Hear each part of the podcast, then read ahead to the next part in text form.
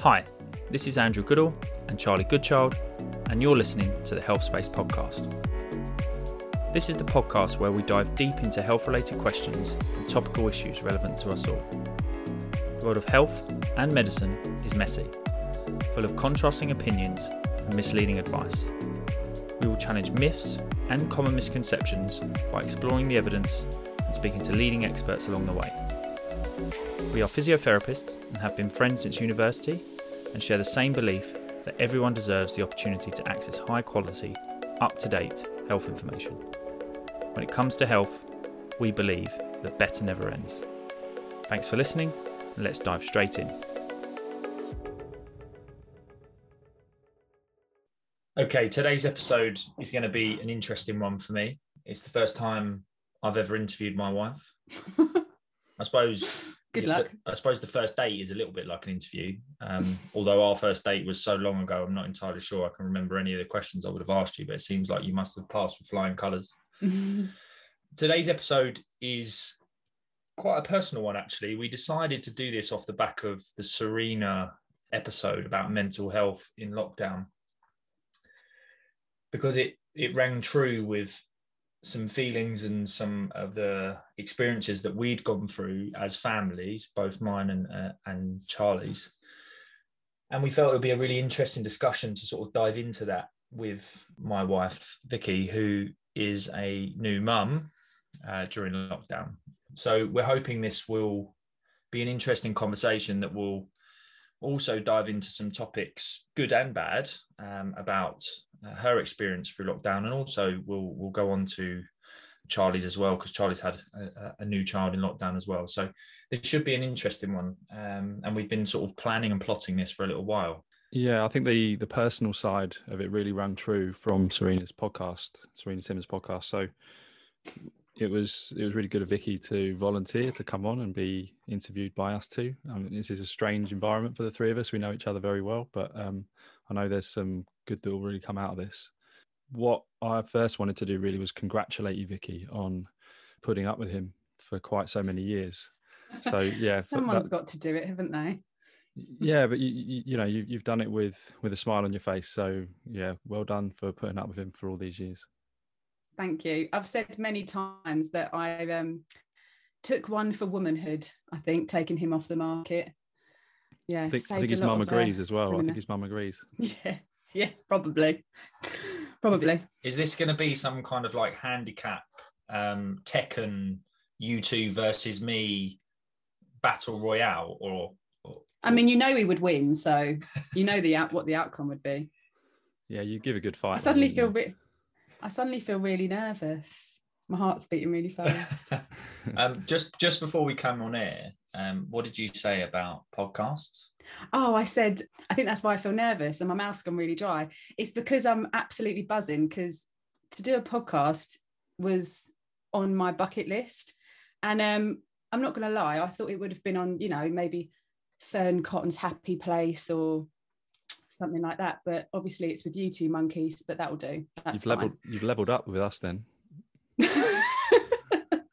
so, so let's get this started then, Vicki, if that's all right with you. So you're yes. you're a new mum. Tell us about that. Tell us about what you're expecting first of all, and then actually what the reality turned out to be. I'm not really sure what I expected. I remember because it was sort of this time last year that she was due any day. I remember thinking quite a lot when I was pregnant, you know, I've got no idea what to expect. I've got no idea if I'm going to be any good at this. And I just couldn't remotely imagine. I'd seen obviously lots of friends have babies and become mums, but I couldn't remotely imagine what I would be like in that situation. And the only thing that sort of was positive for me was that I had a really good role model as a mum. My mum did pretty well. And I thought, well, if she's done pretty well, then maybe I've got a chance. Um, and I thought that it was that simple. And I think that's what probably I struggled with the most in a way, because I thought that it would genuinely come more naturally to me than I felt it did. And I would probably put that a lot down to the fact that it was in lockdown because she was born sort of literally a couple of weeks into, I keep saying she, Amelia, was born in, you know, a couple of weeks into the first lockdown and everything was just so up in the air and it was all very unknown still with COVID. PPE hadn't even really come into place. We weren't wearing masks outside. The mask, you know, wasn't a thing. So it was all just very unknown and everyone was scared and people, you know, really were staying away and following the rules. Yeah, to suddenly be thrust into the situation of not only being a first time mum, but in the height of a global pandemic, it couldn't have been more of an unusual or unique situation. And there was nobody to ask, you know, how do you cope in a situation like this? Because nobody had done it before. So, yeah, that was hard. What was the hospital like? Because I know that you both had a pretty traumatic experience and it was pretty tough with that. So, tell us about the hospital side of, of her birth. So, so the hospital side, I feel like it was really obvious that there there was something big going on in the in the world when Andy dropped me off and when Andy picked me up after she was born. But during the time that I was in hospital, I think I was I was only on my own for a couple of hours in the end before Andy could come up. And yeah, two hours, yeah. Yeah, that although to me I could have been 20 minutes or two days. I was just in a daze, but yeah, apparently it was two hours. And during the time when he was with me and up until the time when amelia was born i wouldn't have known that anything was going on to be honest. I think you're you're nodding you agree don't you? Yeah because at that feel... point the nurses and the doctors i mean the doctors were wearing masks when amelia was delivered because she was in theatre. But actually up to that point when they were visiting us just in like um the birthing unit. I think the midwives were wearing ppe at that point but to be honest i'd only previously been in a hospital myself to be born myself. I'd been lucky enough to go through life not having to go into hospital. So that could have been normal to me. And they made me feel so relaxed. And they, you know, it was like there was no deadly virus out there. And I remember feeling lots of support and lots of help. And they were, everyone was just really lovely, even when it was really chaotic towards the end and I had to go to theatre at the last minute and there were doctors flying in and out and it was all a bit crazy. Yeah, everyone was just still so lovely and I didn't didn't feel like anything was going on. I think it really hit us when after Amelia was born and I was wheeled from sort of the recovery ward. You were with us for about four hours, weren't you? And then I was taken to like a regular ward and they said, Oh, we really went out into the corridor, didn't we? And then they said, You can't come any further to Andy. And I was lying there in this hospital bed holding this tiny baby, couldn't fully feel from the waist down because I had to have a spinal block at the last minute. And then we just sort of looked at each other like, oh, okay. And we just sort of had to say goodbye. He had to say goodbye to his daughter that had just arrived and he had to go home. And I think that was when it really hit us. Although, again, to be fair, I remember feeling very content. I don't know if it's just because I'd just given birth, but I remember just thinking, right, it's me and you, kiddo. I, I need to be your mummy now. And I remember feeling quite content about the whole thing. And I would say that part was probably harder for Andy because he was the one that had to leave and come home and not know when he was going to see again. The difficult bits from my perspective, or the really obvious bits that something was weird, was um, when we arrived, there was obviously a station to go in. You had to gel your hands. You had to kind of basically say why you were there. But when I first dropped Vicki off, I basically took her to a side entrance, not through the main entrance, to a side entrance, which was essentially like a, a triage, I suppose. Like, why are you here? Have you got COVID? If so, don't come in this door you haven't got COVID, we'll talk to you. Um, went in. Well, you couldn't come in. No, no. Basically, dropped you off at this door and yeah. spoke to a security guard, like yeah. a security guard, not a nurse or anyone. And it's like, oh, she's clearly pregnant and about to give birth. Let's let's you through, and then you were sort of screened and taken to the the unit or wherever you was taken. And I was kind of like, okay, what happens here? It was like, right, see you later, mate. You can come in once she's a certain amount uh, dilated. So that was the first bit that felt quite weird. Then I had to sit in the car park for two hours. Luckily, COVID meant I didn't have to pay for that parking. And yeah, that's a bonus. You both, you both know how annoyed I've been having to sit there and pay for two hours of parking for no reason. Because you get free parking once she's delivering a baby. So for two hours to have to pay whatever it would have been four quid, I'd have been fairly annoyed about that. That's that's at least one flat white. So, and then yeah, once we were on the unit and whatnot, until the baby was born, that bit was all fine. Um, and I remember them not wearing masks because I remember what all three of the midwives looked like that Okay, we had. So they were fine. definitely not wearing masks at that point until, like I say, we went on to until she was taken to theatre and baby was delivered. That makes it. Do you know what? Not wearing masks seems weird now. You know, you, it- especially in a hospital. Yeah. Do, do you get it as well when you're watching TV and it's something from you know, like t- 20 years ago? And you're like, why are they not wearing masks? And then you, then you catch yourself. You're like, oh, yeah, it's because they filmed this 20 years ago. You know, it seems, There's it only seems fools and horses. strange. Yeah. It seems strange that, that people not wearing a mask. It's just, it's scary how normalized it's become. I'm looking forward to Yeah. getting over that, to be honest.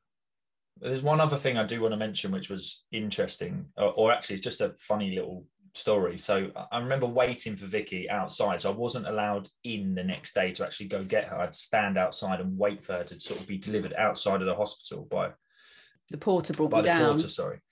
And there was the two security guards on the door, sort of letting people in or not letting people in, basically. And I overheard one of the security guards say, "I've just had to go through the COVID hot unit." He's like, "Oh mate, every time I go through there, I put the alcohol gel on my hands, I wipe it all over my face,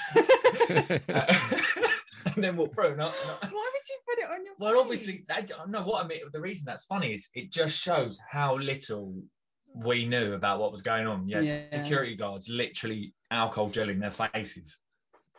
It's funny you mentioned that bit because I would probably say that was the first point when I actually felt quite like disappointed with the whole baby in a pandemic thing because yeah, you had to stand outside with the car seat. And you know it's always quite special when you know the your other half gets to come in with the car seat and put the baby in and then they carry them out and you get the famous photo of them.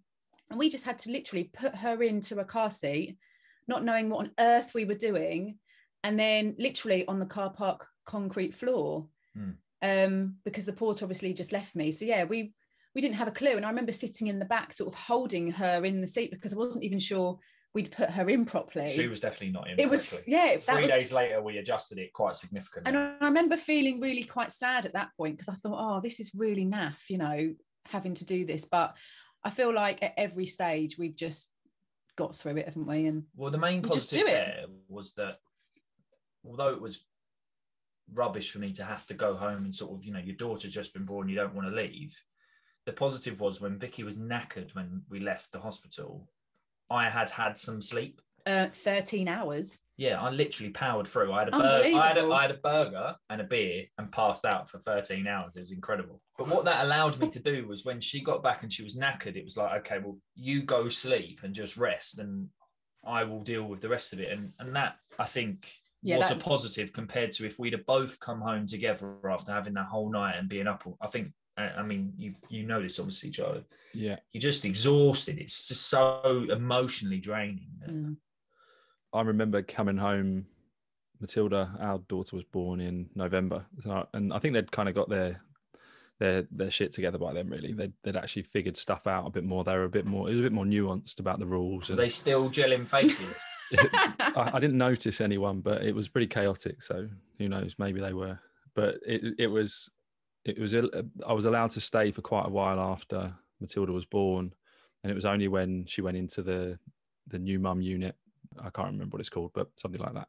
And that was the point where I was then sort of palmed off and off you go, you go home. But it was about four in the morning by then. So I got home and instantly went to sleep, woke up at nine or something. And then it was kind of time to go back and, and see them. So it, I think because it wasn't really, because it was so late, it didn't feel too big a deal. And that, I think I was allowed back in fairly quickly and she came home that day. So by then, by November, we'd figured it out a bit more. And yeah, because by that like- point you could have sorry, you could have visiting hours as well, couldn't you? Yeah, and I, th- I, th- I think that's why they let us in earlier. Actually, I think because they'd figured out that that was that was safe and that was okay. So, t- what about from that point onwards then? So, Andy, you had a bit of time off work and you were working from home. Tell us a bit about that and how that felt with you two and, and Amelia. Yeah, so you had you had nine days off, didn't you? And then you were working from home for about nine weeks. So I'd already come. I was working from home for about three weeks before Amelia was born because of Oh yeah, because we had to sort of obviously shut down on share was the it laptop. the twentieth or something. So we I'd worked home for worked from home for three weeks, and then obviously Amelia was born. She was born on the Monday, so I had that week, the rest of that week, and the following week off. it was the and then- Tuesday, but fine. or Tuesday, fine. Yeah, there, and then I was off, as in at home for another nine weeks. So that Yeah. was that was a positive.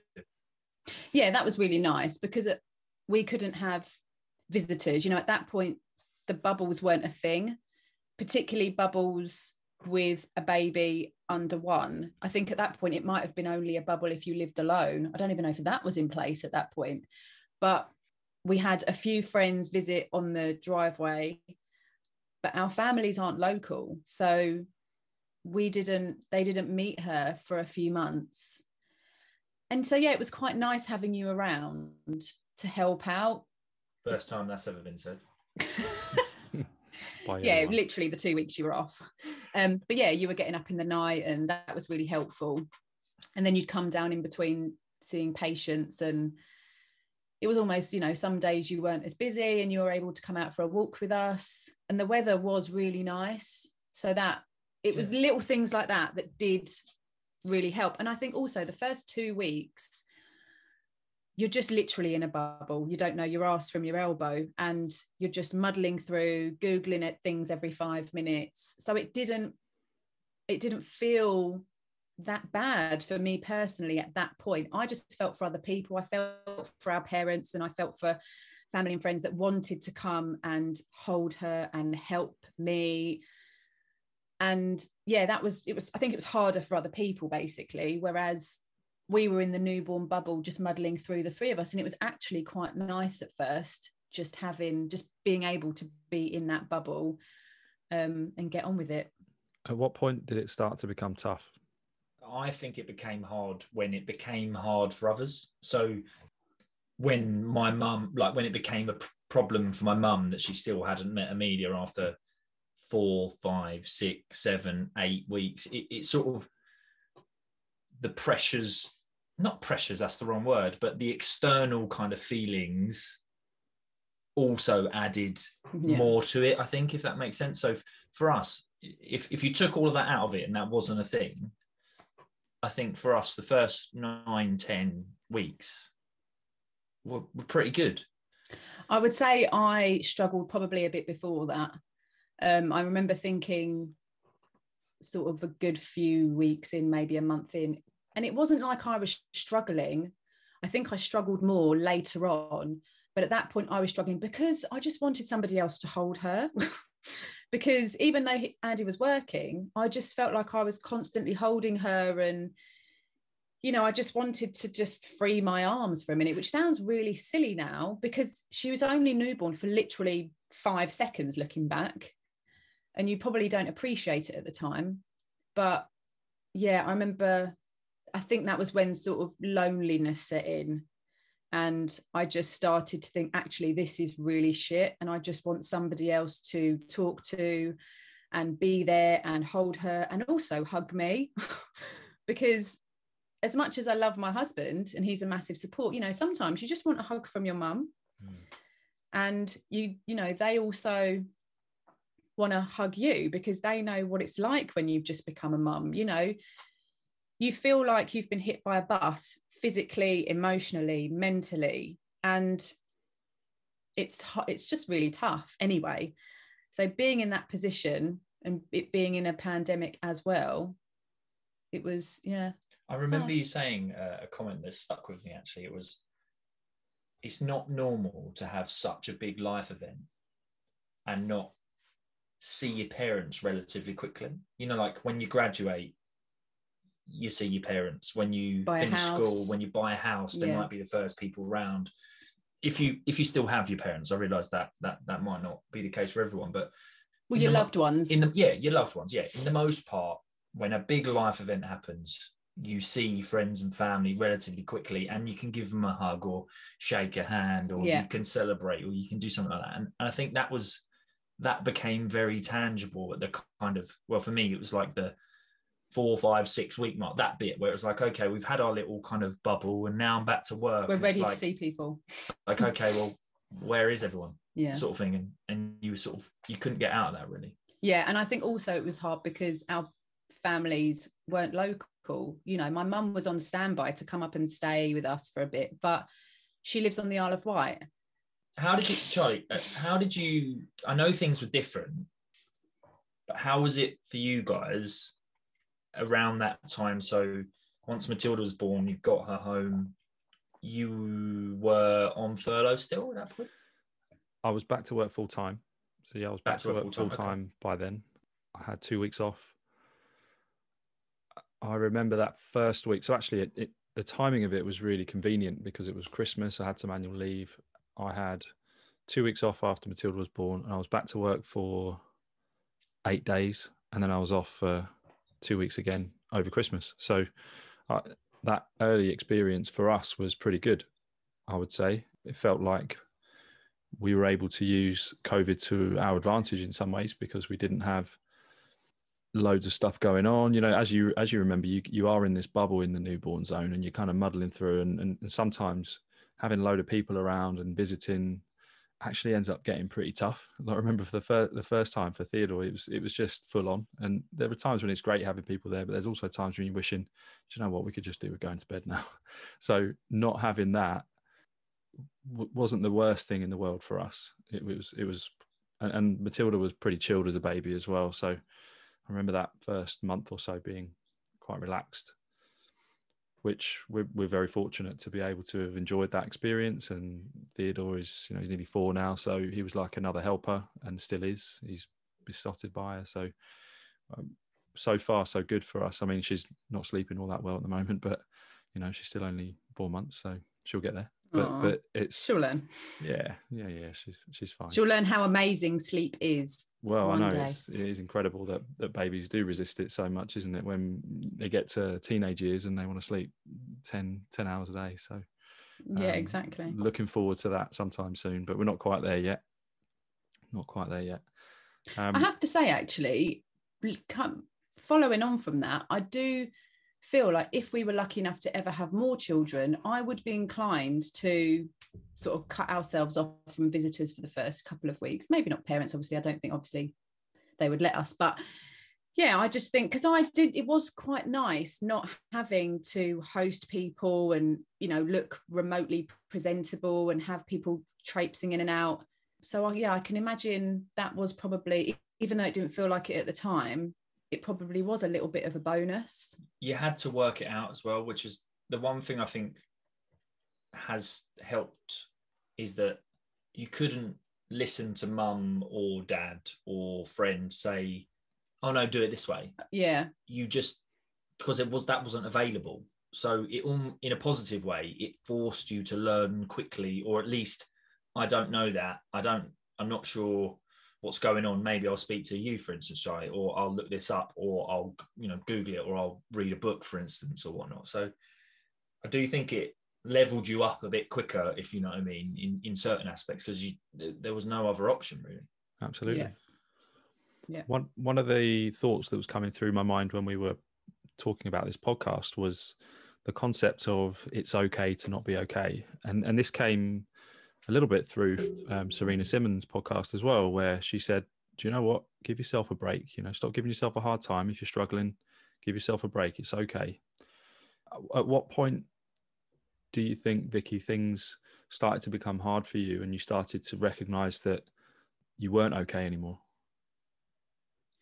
I remember having a really nice few weeks with her in the summer. I say few weeks, it's probably about six weeks because we were able to go to baby classes at this point and we were doing a lot more. I remember coming and sitting in your garden with Claire, your wife, and having just the best day because I was finally getting out and doing things with Amelia.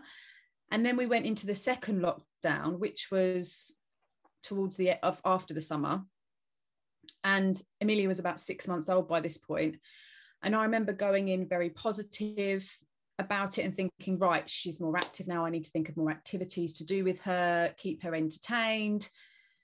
And I tried and tried for quite a while. You know, I was, I put a lot of sort of mum stuff on Instagram and the things that me and Amelia get up to. and I tried sort of to do it for a while, and then I, I think, just bit by bit, without re- really even realizing it at first, my resilience was starting to like be affected.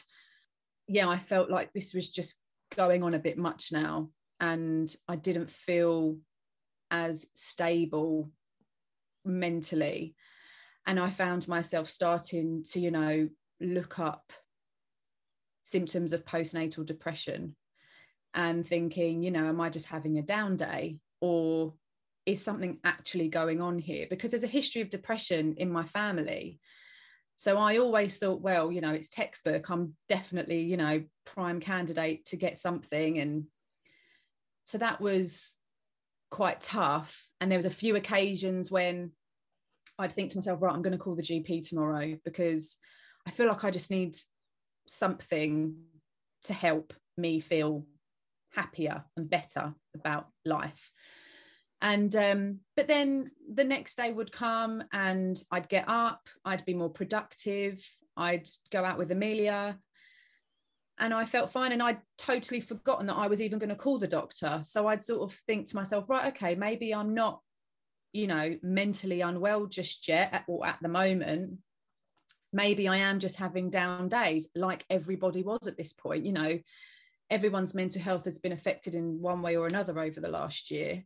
And I think even the toughest of people have been tested. And I would always say that I was quite mentally fairly strong. I mean, emotionally, I'll cry at the top at the drop of a hat. Everybody knows that I am a crier, but I get it out my system and then I feel fine. But this felt more, this felt deeper and um, yeah that was that was hard going because again i always saw myself as fairly strong mentally but i i think it was just a case of i'd never been tested before. You know things go on in life things happen to friends and family but nothing had actually affected me personally. This was the first time that i was being tested mentally. So i, I guess it was inevitable that i was going to feel like shit to a certain extent. I think the other part to consider is there's almost a perfect storm of situation regarding putting pressure on your mental health. So if you think about the protective factors that Serena Simmons talks about, which is social contact, spending time mm. outdoors, you know, those things were really hard to do in the winter and they're really hard to do exactly. in lockdown. Yeah, really hard. And that was when I listened to that podcast with Serena. Obviously, I listened to it from a personal perspective. And I remember her saying that, you know, the three things that we need are good diet, sleep, and exercise. And, you know, for anyone that's a new parent, in particular a new mum, well, you can't sleep. Sleep's just non existent at that point. You can't really exercise because you're just muddling through the day. You know, you're not going to have a back, pop a baby out and then think, oh, I'm going to go for a run or even a walk at that point. You know, people that have had cesareans, you're so restricted physically and i had stitches and you know didn't feel right for quite a while. So that's out the window. And then of course decent diet. Diet is not at the forefront of your mind when you're a new mum. So well, those three it's, things it's biscuits isn't it? It's, it's just like well, you just, what no, you just exactly. crave biscuits cakes exactly. muffins. Exactly. You yeah. just eat you just eat something to get by. You know you make yourself some toast you grab a couple of biscuits. I mean i was lucky enough to breastfeed for a few months so i felt like i was eating quite a lot but it wasn't as good as you know what i ate before i was before i had her so those three things that serena was talking about i remember listening to the podcast and thinking yeah that's all very it's, it's all easily said than done and when you're At a new mum yeah. yeah when you're a new mum those are the three things that naturally suffer. Then you add social contact restriction. Yeah. And then in part removing the ability to go outdoors or or or do something novel, which is we also know helps. Mm. I do think I, I, from my perspective, there was definitely a time I remember coming home thinking something has changed. Um, I don't remember how old she was at that point. I remember there was quite a lot yeah, no, of dark I can't, moments. I, I can't. I can't remember when. I just remember feeling that I, I, knew something had changed, and I think from my perspective as well, I just got fed up. Like I, I didn't want to go for another bloody walk. Yeah. Or, you know, and, and I think removing the ability for anything new or novel and, and only having this, oh, we can go for a walk or a bike ride, or you can, you know, just do these basic things. Yeah, they were Mm. good at the start and then and then they weren't so good. Um, and that, I think that second lockdown was challenging and and uh, I'm sure we'll get on to the third one, but the third one I just felt was like, you know, really tough for, for everyone. So yeah, that that I, I just felt there was a little point where it changed for you. Um, Yeah. And that and that went on for a little while, and I, I think I agree. You had ups and downs. Um, I'm not sure what turned it around though. I don't know whether I just did start taking the pressure off myself. And I know that I've definitely lowered expectations. You know, at the, at the beginning, you sort of feel under pressure to be an amazing mum, an amazing person, an amazing friend, an amazing wife, an amazing daughter and sister. And you, you know, you want to have all these tentacles to sort of support all these and spin all these plates. But as soon as you think, actually, I'm going to take a step back from certain situations or certain, um, I don't know, things that are going on with friends and family, as soon as I step back and thought, actually, I'm going to think about me for the next couple of days, that really helped. Um, and I'd say that would be that's really important for anyone, not just you know new parents, but sometimes you just have to be selfish and think, I'm just going to think about myself for a minute because you know i'm the most important person to me. If i don't look after myself nobody else is going to do it. And i need to look after myself to be able to look after my daughter. And she's dependent on me. So that's you know that was my priority i think. That's a really good point that we probably miss a lot is that you can't look after others if you're not looking after yourself. absolutely. So really, if you are struggling, you sometimes it's best to take the selfish decision and think what's best for me right now.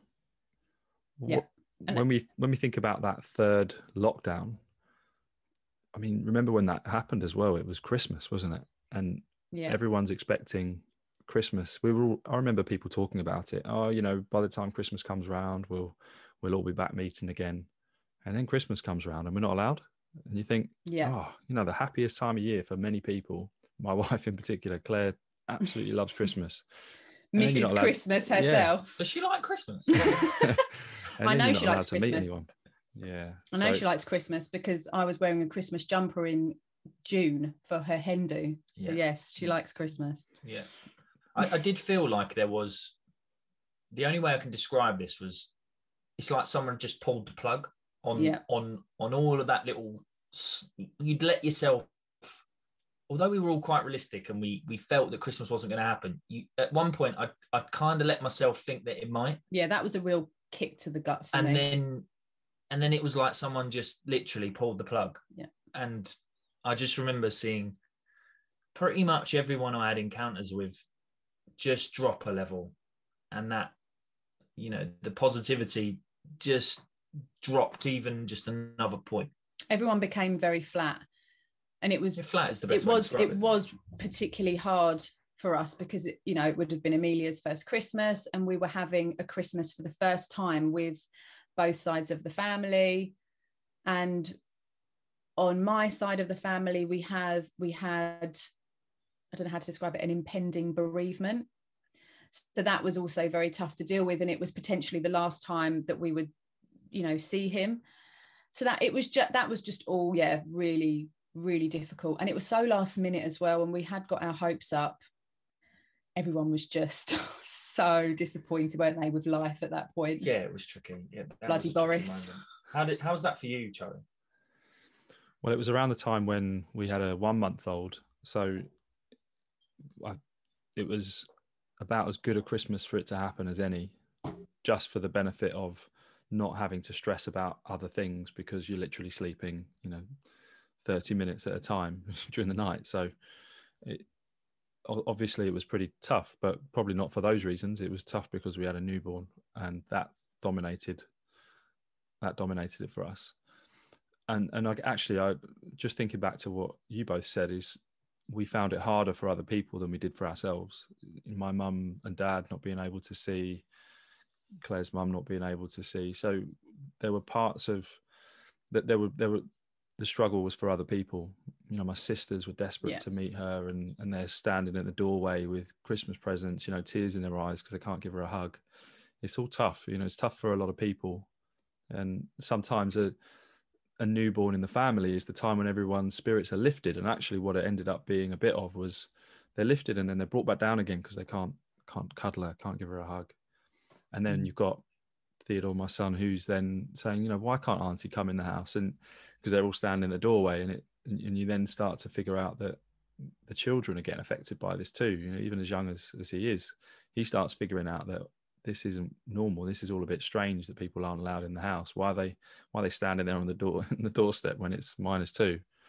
Um, Yeah. So so that's when you start to figure out that, and, and I'm, I'm not sure we're seeing the worst of it yet. That we uh, that's why we thought it was good to talk about it because we're starting to explore what it really means for us personally and individually. And I'm sure there's plenty of people out there that are having a much tougher time than we are. And and Definitely. that's going to get worse before it gets better. At the moment, it feels a bit like we're going to ride this wave of of lockdown restrictions easing, and then there's going to be a tougher time further down the line, perhaps winter, who knows? But you know, what what what do you what do you make of that? You know, that to, to me that seems like we've got this thing that's coming up that everyone's going to get excited about the summer and the lockdowns restrictions easing, and then we're going to also uh, everyone's going to get a bit low again. I'm sure everyone's going to go nuts this summer and do all sorts of things and, and have fun and go out. But I'm- I'm not sure that's going to be positive forever. I feel like a massive pessimist about it all. Is that the right word? Optimistic is when you're positive, isn't it? You can edit this bit out. Optimist, optimistic. we is- Pessimistic was. We, we pro- promised to not edit that bit. out. No, no, please edit it out. pessimist. That's being negative, isn't it? Pessimist Yes. is the right word. yeah so i would normally i'd normally be quite a positive person but i actually feel like a massive pessimist pessimistic pessimist about the whole thing and to be honest i think as soon as we went into the third lockdown i was like right this is it. This is us for life now.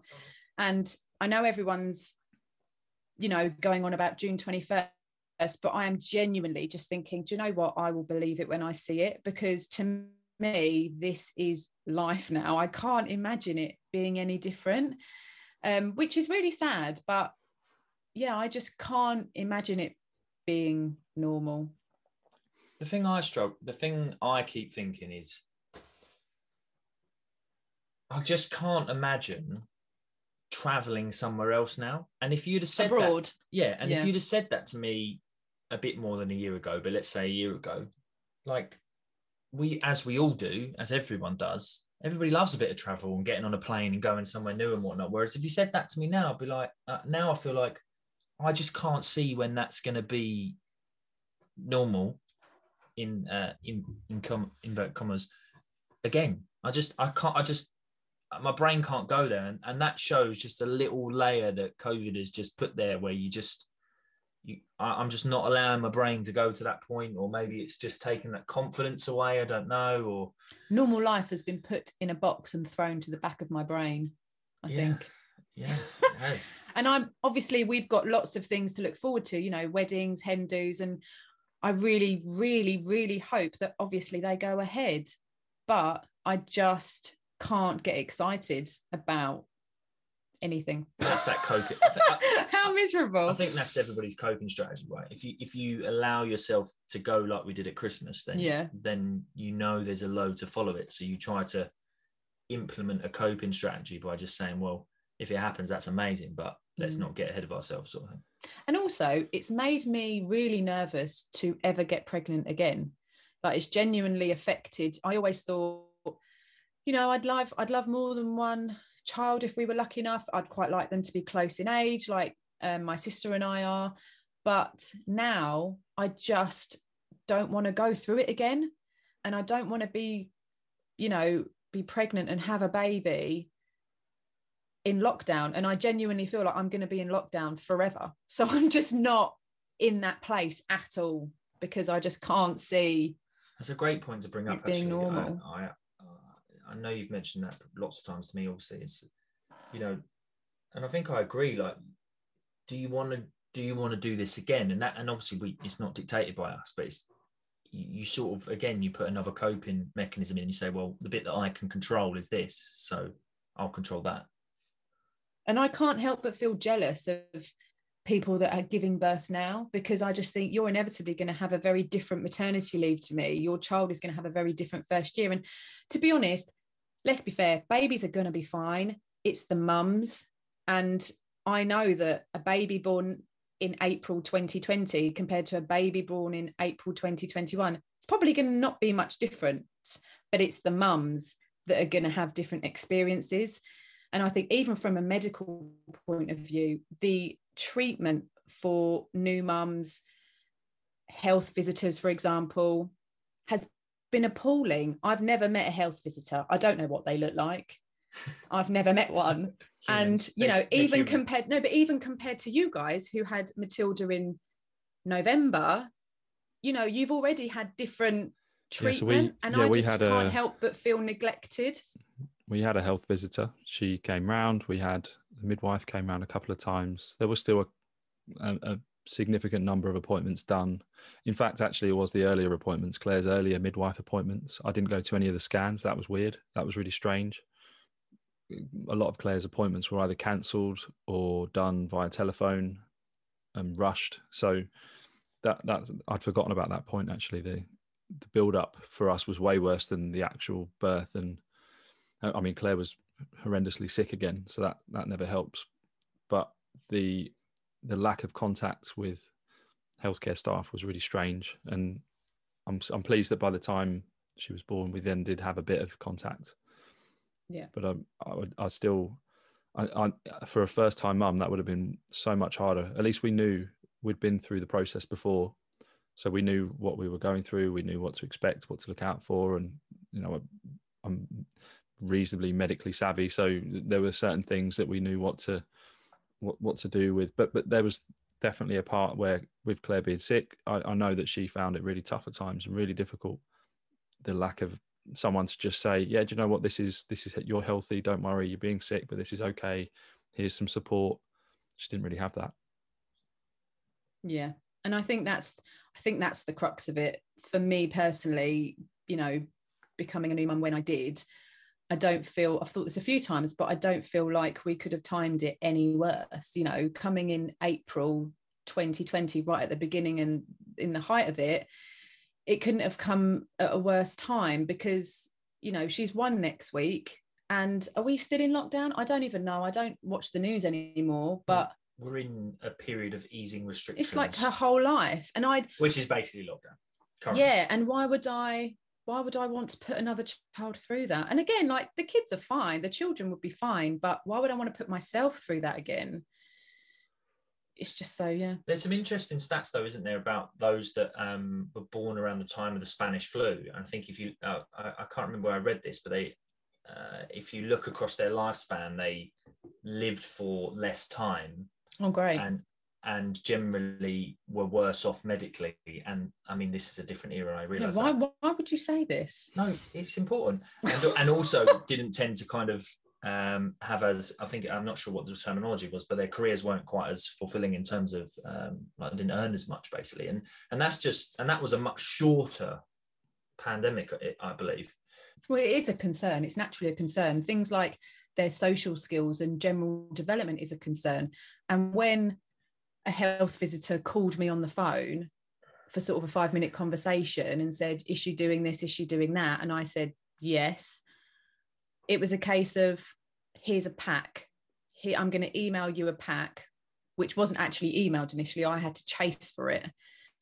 Here's a pack for you to follow to give you ideas and of what to do with her and the sort of things that she should be doing. And I mean, we've been really lucky with Amelia because she's but that was when she was been like really advanced but also yeah by that point yeah she was doing most things on the sheets. We yeah like i say we were really lucky because she was she's been pretty advanced for her age. But you know for mums out there or dads out there that have gotten a new baby and they read something on a sheet that says your baby should be waving and you know little johnny isn't waving yet that could really send them into sort of a bit of anxiety or distress. And the medical sort of support is just not there for them to think right well the next time i've got an appointment i'm going to discuss it i'm going to call up and make an appointment to see someone so they can or they can see little johnny and check that he's okay because no face-to-face appointments were being allowed. You just can't help but feel like yourself and your child have been neglected and that i still feel quite bitter about i have to say it's understandable sorry no it's, it's understandable and it's a really complex situation that's being handed over to a new parent to try and deal with. You, you know, the parent is being asked to carry out the job of a medical professional whose career that is. They're saying, "Here's a here's a pamphlet, here's a leaflet. Look through that and tell us if there's any problems." That's yeah, it's bullshit. It's yeah, just bullshit. Doesn't make any sense. But yeah. unfortunately, we've got we've, we've got to accept that COVID has been the overarching problem of, of our generation, and decisions have to be made that upset a lot of people, and you just got to hope that it's for the greater good. It just, but it, but what's important we talk about is that you know we are the missed middle that you know Serena spoke about that we we are in that category really where we're not bad enough to have needed medical intervention perhaps and we're certainly not thriving but things are going to get harder before they get better. And things have been tough for a lot of people. Hopefully, lives have been saved because of the decisions that are made and the restrictions in place. But a lot of people are going to be unhappy for a long time as a result of that. And it's important that we do talk about talk about those issues. And I really hope that us talking about this today has uh, maybe prompted other people to think that they can talk about it too. And it's okay to, to not be okay, to chat about these difficulties and challenges we're talking about this through the lens of new parents. And Vicki, thanks for speaking so honestly and openly about your experience. But there's also other people out there that have had a tough time in different situations. Like um, a, a, few couples we know were supposed to be getting married and they've cancelled and rebooked three or four times. No doubt lost money on this. People's businesses have been crushed. You know, there's there's lots of people out there that are having challenges for different reasons. And what I really hope this prompts is that people do talk about it with people they trust, people that they love. What Absolutely. I wondered if we could finish on, Vicki, is something really positive that's come out of not quite this situation, but but you you've started an Instagram page, and it was just before you you gave birth. But tell us about that and what that experience has been like for you, and what that's led to. Yeah, I started the Instagram page. I think it was October time uh, 2019. So I was a few months pregnant. And at the time, I just started it purely for shits and giggles. You know, when you're pregnant, the things that happen to your body, I could talk about all day. And you do. I thought, I thought, why not air it on social media for all to hear? And um, and just but also just to find out if people you know other women were having the same thing because the different yeah how it affects different people just fascinates me. So yeah i started it then. I quickly built up quite a small network of like-minded women who were due all around the same time and we've all just gone through it together. And it's probably been one of the most supportive I don't know what the phrase is, supportive branches or supportive. It's been your saving grace, really, a little bit. It really, it really has. And um, yeah, I've just found that we can rant together, we can moan together. And I know that there are people that are worse off. I know people have lost lives. I'm totally, you know, I'm not that ignorant. I know how this is affecting people, but it's also affected us. And in this small community, we've been able to just air our problems to each other. And I'm so grateful that I made the account because over the last year, I think the thing that has got me through is communication, you know, and you can communicate with family and friends, but they don't know exactly what you're going through at the time, even if they've had babies themselves already, you know, they haven't had a baby in a pandemic and it's such a unique situation. So to be surrounded by yourself to surround yourself virtually with women that are in exactly the same situation as you has just been amazing. Really nice. and it, it's just another example of the importance of social connection, isn't it? We've spoken about that already today, Yeah. and it just shows that in the absence of your normal social connection, you've managed to find social connection with other people online. And there's obviously some negatives to online contact, but in the you, you can't help but be uh, in, inspired by the ability of, of people to come together in a time of, of need like this. So I'm really pleased that that's been something positive that's come from it. And if any listeners do want to follow you, Vicki, how, how would they go about that? yeah, I've been really lucky. I haven't actually experienced anything negative from people. Everyone's only ever been lovely and positive towards me. But yeah, Give your- I just What's your account called? Vicki Jane Goodall. There you go. Vicki Jane Goodall at Vicki Jane Goodall on Instagram. well, you know, you can tag me on your little post, can't Well, you? that's what he was trying to get out of you, mate. Oh, sorry. I was trying to Yeah. segue into Come it. follow but me and chat. it was like a, it was like a, it was an opportunity for a plug. yeah, but it's you missed cringe, isn't it? It's just cringe. Come follow me. No, but I love it. Like I just, yeah, I love chatting to people about anything and everything. And I think the thing that I've taken from it the most is, like I said, not only can we moan together and rant together, but also when one of us is having a down day and you see someone post a story or a post and say, Do you know what? I'm not okay today. You just lift each other up and you just comment, You're doing a great job. You're a great mum to, you know, little Johnny, for example. You know, the baby, you are everything your baby needs, and you constantly just pick each other up. And then when you have a down day, and in the past, I've posted a story saying, Do you know what? I feel crap today and I'm fed up. I've then got messages from people saying, You're going to be fine and you're doing amazing. And it's just, yeah, it's been incredible. Incredible. I'm really pleased that there's now an, uh, it, people are okay to say when they're not okay online, and because online quite often it's this this this version of it's the best version of themselves. Sometimes they've it's this highly edited, highly selected picture on Instagram or Facebook, and and now I, I just sense that some people are starting to become a bit more vulnerable, and and and, and that's I would really encourage that so that people do realize that everyone else isn't doing perfectly and amazingly. We all have a tough time at, in certain times of our lives. So, um, yeah, great, great to hear that you and your community are sharing those sorts of stories. Yep. Thank you. It's been a good chat. I've enjoyed know- I that. don't know It's else like to uh, say. it's like um, I feel like I've got a lot on my chest off my chest. I'm ready for my burger now. therapy with Charlie. Tell us about your burger. We've ordered burgers, haven't we? We're not supposed to talk about burgers on the health space. It's We- okay. Well, I'm not part. I'm not part of the health space, so I can say that both the burgers are for me. No, I'm joking. It's absolutely the right thing to do. We Balanced fancied, we, diet. fancied, we fancied it, so we've gone for it. We were going to have healthy homemade chicken pitters, and now I just really fancied a burger. It's because your sister mentioned it, so we, we went for it. Yeah, I'm Tell, easily. tell me about your feelings. Mine, Feelings. I've told you about your feelings for about Mine. an hour. Mine is. Mine's got bacon in it, hash brown, and cheese. I think. yeah. So I, I think I went for the same thing. Um, Oh, you but you've got an extra burger, Oh yeah, I went double burger. obviously. double burger, Standard. Right. Yeah. Well, sweet thanks. potato fries. Thanks very much. Thanks, I won't everyone. hold you. Yeah, I won't hold you back from your burgers anymore. Um, I'll, I'll let you enjoy your evening. But thanks very much for talking, Vicki. It's been, Thank you. been great having you on the show. Thank you very much for having me. Always wanted to say-